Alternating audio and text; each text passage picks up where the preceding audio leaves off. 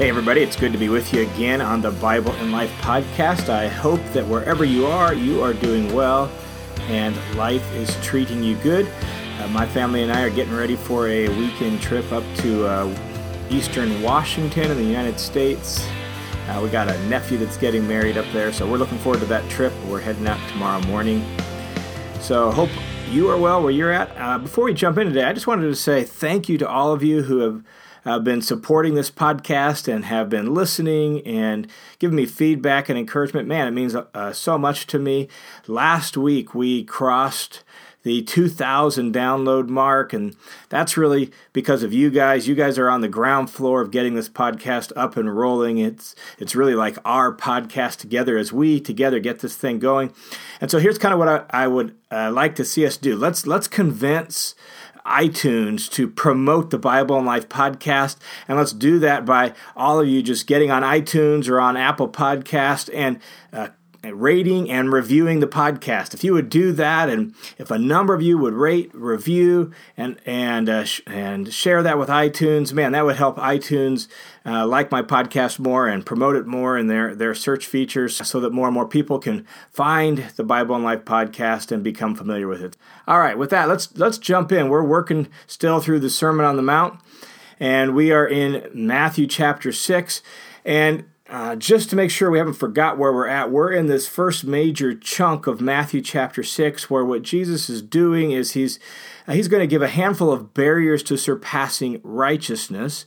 And what he's specifically been doing in this chunk is he's been focusing on instructions about practicing your righteousness before people to be seen by them. He says, don't do that. When you do whatever is, uh, you know, some well known spiritual righteous deed, giving, praying, fasting, leading worship, right, preaching a sermon, doing your devotions, whatever it is, whatever is a well touted uh, righteous deed, he says, be cautious about, be aware of, be on the lookout for practicing that before people to be noticed by them, to be seen by them. And really, the problem with that is this idea of keeping up religious appearances. When we do that, our righteousness really is only skin deep and will never be changed deeply on the inside. And so that's the section we're in. And he's given those three examples of giving, praying, and fasting. And we've looked at each of those over the last few weeks. Uh, what we skipped over in the middle of the praying section is some of Jesus' instructions about prayer. Uh, we said at the end of the praying section that prayer is supposed to be part of a real relationship with God, whom we've placed our confidence in as a kind hearted Father. That's what prayer is supposed to be. And we looked at that a couple episodes ago. Well, as part of that, what Jesus does is he just pauses then and he gives instructions in general about how to pray.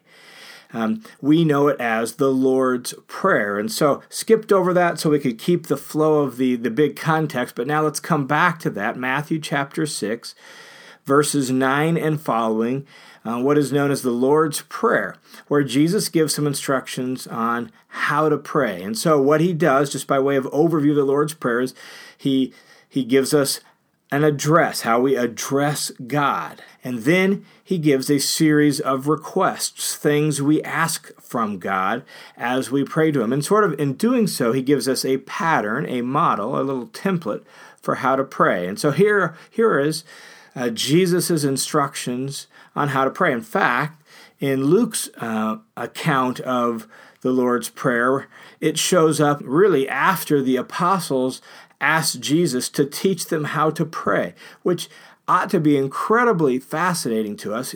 His disciples, his apostles, were all Jews. They grew up in synagogues, they grew up in homes that prayed. They had seen all sorts of religious leaders pray. And they hear Jesus pray repeatedly and routinely as part of his life. And after listening to Jesus pray for a while, they are so impressed by, so amazed by Jesus' prayer life, they ask him, Lord, teach us to pray. And Jesus gives the Lord's Prayer in response to that. And so here in the Lord's Prayer, we have Jesus' instructions on how to pray, and it provides at least a pattern, a little bit of a template or model for us for our prayer lives. All right? So, with that, uh, let's jump into the Lord's Prayer and let's begin with the address. Jesus says this in Matthew chapter 6 verse 9. Pray then in this way: Our Father who art in heaven. And in the context of Matthew chapter 6, remember, he has instructed us that our Father knows our needs. Um, we are praying to our Father who sees in secret. The prayer is supposed to be part of a real relationship with God, whom we know and trust as a kind hearted, good Father. And in the culture of Jesus' day, there is some evidence that Jews of Jesus' day referred to God as Father. It wasn't widespread and maybe not uh, super common, but, but there was some evidence that the Jews referred to God as Father. But with Jesus and Jesus' own relationship to God, addressing God as Father was distinctive of his prayer life and his relationship with God. And what Jesus is doing here is he's inviting us into that. As I, Jesus is saying, call God Father, as I walk with God as a good, kind, wise Father, so you too. And he's inviting us into that kind of prayer, that kind of relationship with God, so that um, knowing God and addressing God as our Father is distinctive of our relationship with God as well. And the the early church and the apostles picked up on this, and so they they taught us to address God this way. You see this frequently in uh, Paul's writings. For example, Romans chapter 8, where the Apostle Paul says, For you didn't receive a spirit of slavery to fall back into fear again, uh, but you have received the spirit of adoption as sons, by whom we cry out to God, Abba, Father. Abba, Father. And Abba is the Jewish way of re- referring to your father in terms of love and intimacy. Dad. Uh, it doesn't matter whether you're a small child or an adult child, there is this closeness, this intimacy with your father. He's Abba, he's dad. And that's significant. And so we are being invited into this kind of relationship with God where we address Him as Abba, Father, Dad, in this close, intimate, loving relationship. All right, well, that raises a really important and powerful question that I think we need just to pause real quick and at least reflect on briefly, and that's this. Well, what if you've had a bad experience with a father? How, how can you relate closely and intimately to God as your father if you haven't had a good experience with fathers? If your father was abusive or just absent or uh, unemotional, right? How do you how do you connect with God as father if you've had bad experience with fathers? And that's a fair question and an important question because the role that a father plays in a child's development is so crucial and so important that if you've had a bad experience with a father, um, that can that can leave sort of a real difficulty in thinking of God as a father. In my own personal case, we'll talk about this more actually in the next episode, but in my own personal case, uh, my earliest childhood memory is the night my dad left home and walked out on uh, my mom and the three three of us kids, and and I really had virtually no relationship with my dad. Uh, he left when I was three and a half. Didn't see him again until I was seven, and between seven and twenty, I only saw him a handful of times, and so there was very little relationship there. Certainly didn't have a good experience with a father. Now, I was at least blessed to have a good relationship with my grandpa, and I think that helped some. Uh, but nevertheless, um, my understanding of a, a, dad and a father was severely um, lacking and even damaged because of my own father's activity, right? So, how does that affect your experience of God as Father? Well, my my answer to that, as one who has wrestled with that both personally, pastorally, and even biblically, is this that we need to interpret our father's actions, our earthly dad's actions, from what the scriptures say about God, rather than interpreting our experience of God from what our earthly father did. Do you get that? That that we make sure we hear what Scripture says about God and what we know about God through Jesus, and we take that and we let that shine a light on our earthly father's actions and our earthly father's shortcomings and whatever our earthly father was like, and we let our experience and our knowledge of God from the truth of Scripture interpret and inform what we experience from our earthly father rather than letting our earthly father uh, reflect badly on our heavenly father. And so that uh, I think at least begins to help us have a plan for how do we understand God as Father. Well, we look at Scripture and we hear what kind of Father God is like, and and so look at the Scripture and what do you see, whether it's in Jesus' teaching or elsewhere in the Scripture, what kind of God or what kind of Father is God? Well. Here's a case in point in Jesus' teaching. Look at Luke 15 and the well known story of the prodigal son. Well, in that story, uh, the Father represents God, and God in that story is incredibly generous, incredibly merciful, incredibly gracious. Um, he doesn't take offense and doesn't take insult so personally that he can't welcome his son back when he returns home. And so this son insults, abuses, really takes advantage of, and wishes his father were dead, runs off, blows the family inheritance, and the father is watching and waiting for him to return. And when he returns, at great personal cost, including the shame and humiliation before the townsfolk, the father runs to welcome his son home. That's the kind of father God is.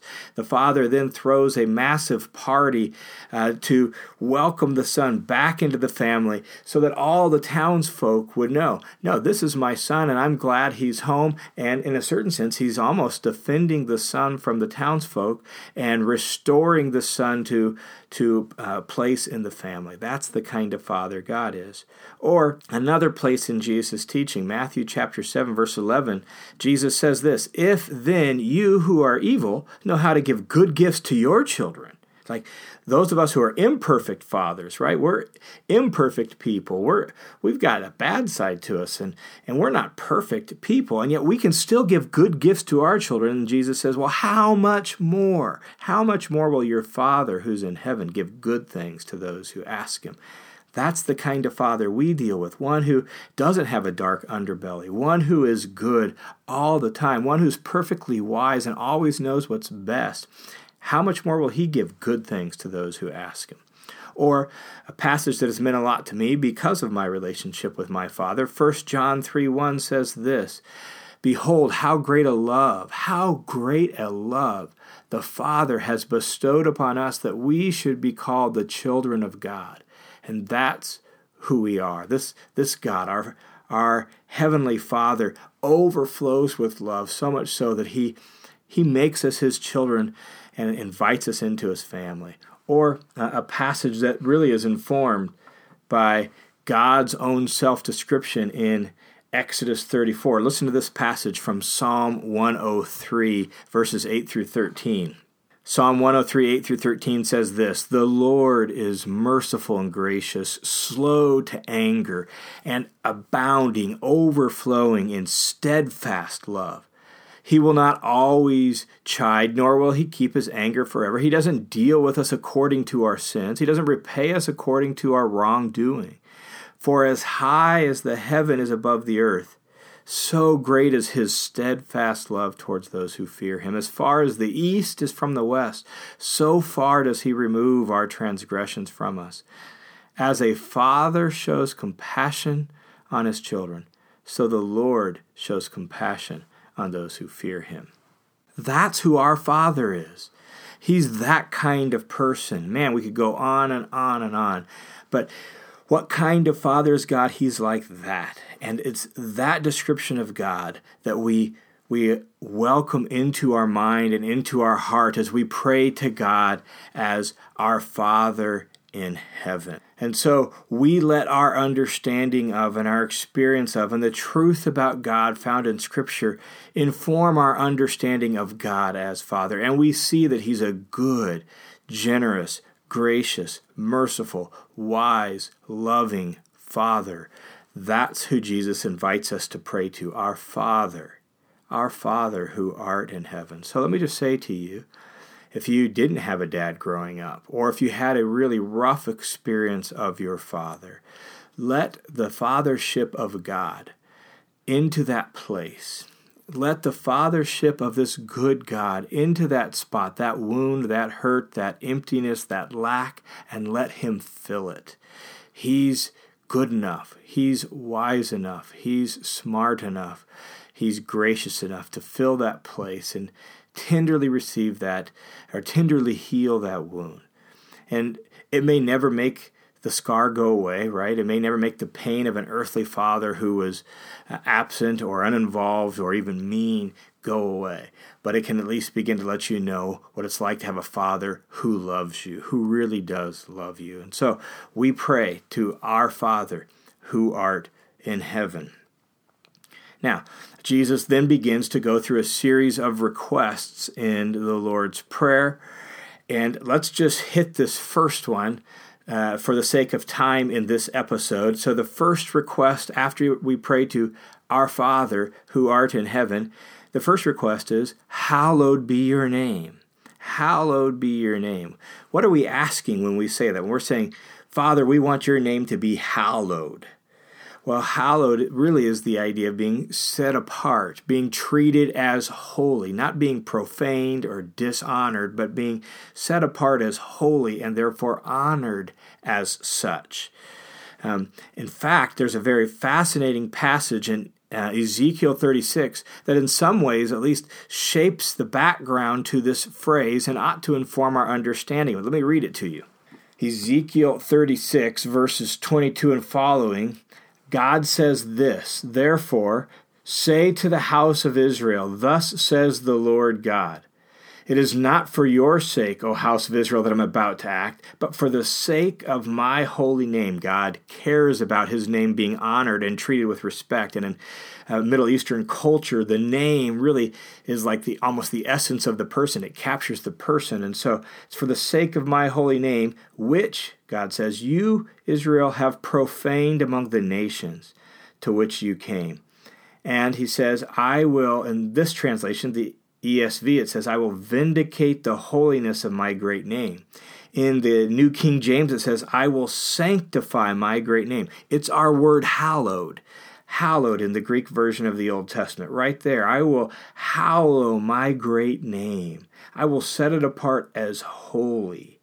Um, I will sanctify my great name, which has been profaned by you among the nations uh, which you profaned among them, and the nations will know that I am Yahweh, declares the Lord God, when through you I will hallow my holiness before their eyes, when I will be hallowed among their eyes. Notice what God is saying there. He's saying, by your behavior, by the way you treated me, by breaking the covenant, Israel, you profaned my name, you dishonored me. Well, I'm going to act to hallow my name. And in the context of Ezekiel 36, here's how he's going to do that. He's actually someday going to make a new covenant and he's going to send his spirit, and that spirit will Take out the heart of stone that's in them, God says, and it'll put a heart of flesh so that they will actually obey God. We know that that was achieved through the work of Jesus and then the spirit was poured out and now we we have that new heart and we're of the spirit and therefore we are empowered and enabled in a distinctive unique way that Israel wasn't to actually obey God and in doing so and obeying God we actually therefore can hallow his name. That's the first request here in the Lord's Prayer. Our Father, who art in heaven, may your name be hallowed. May it be treated with honor. May it not be profane. And one of the major ways that's going to happen is through us as Jesus' people, as the children of our Father, acting like Him, learning how to, to act like Him and reflect His great name back into the world. Um, to, to actually be children who honor our father who and who want his name to be honored and and so we're pursuing that. In fact Dallas Willard commenting on this section says this is actually like the request of a child who loves his dad and, and wants his dad to be treated well. You've seen it with little kids right well, well, my dad can lift up your dad. Well, my dad's stronger than your dad. It's the child who wants their dad's name to be honored, wants everyone to know how great their dad is. That's what this request is all about. This request is about honoring the name of God. And we have a responsibility, a part to play in that by how we live, by how we act, by the things we do, by how we treat each other, by how we love each other, by how we love our neighbor. In doing so, we reflect the, the holy name of our Father back into the world. And that that is ultimately what it means to hallow God's name. So that's how the Lord's Prayer begins. Our Father, our good, wise, loving Father, we love you and we want your name to be exalted. We want your name to be lifted up. We want it to be treated with honor and respect. So may your name be hallowed. God, may you work in and among and through us for the sake of your great name, so that it would be treated with honor and respect among the nations where we live. All right, that's as far as we can get today. We'll look at the rest of the Lord's uh, Prayer in uh, the next episode. Thanks for, for tuning in today and for listening. Again, let's uh, let's help iTunes promote our podcast, our Bible and Life podcast together that we're, we're really all listening to and enjoying together. Let's help iTunes promote that by rating and reviewing this podcast. God bless you guys. We'll see you next time on the Bible in Life.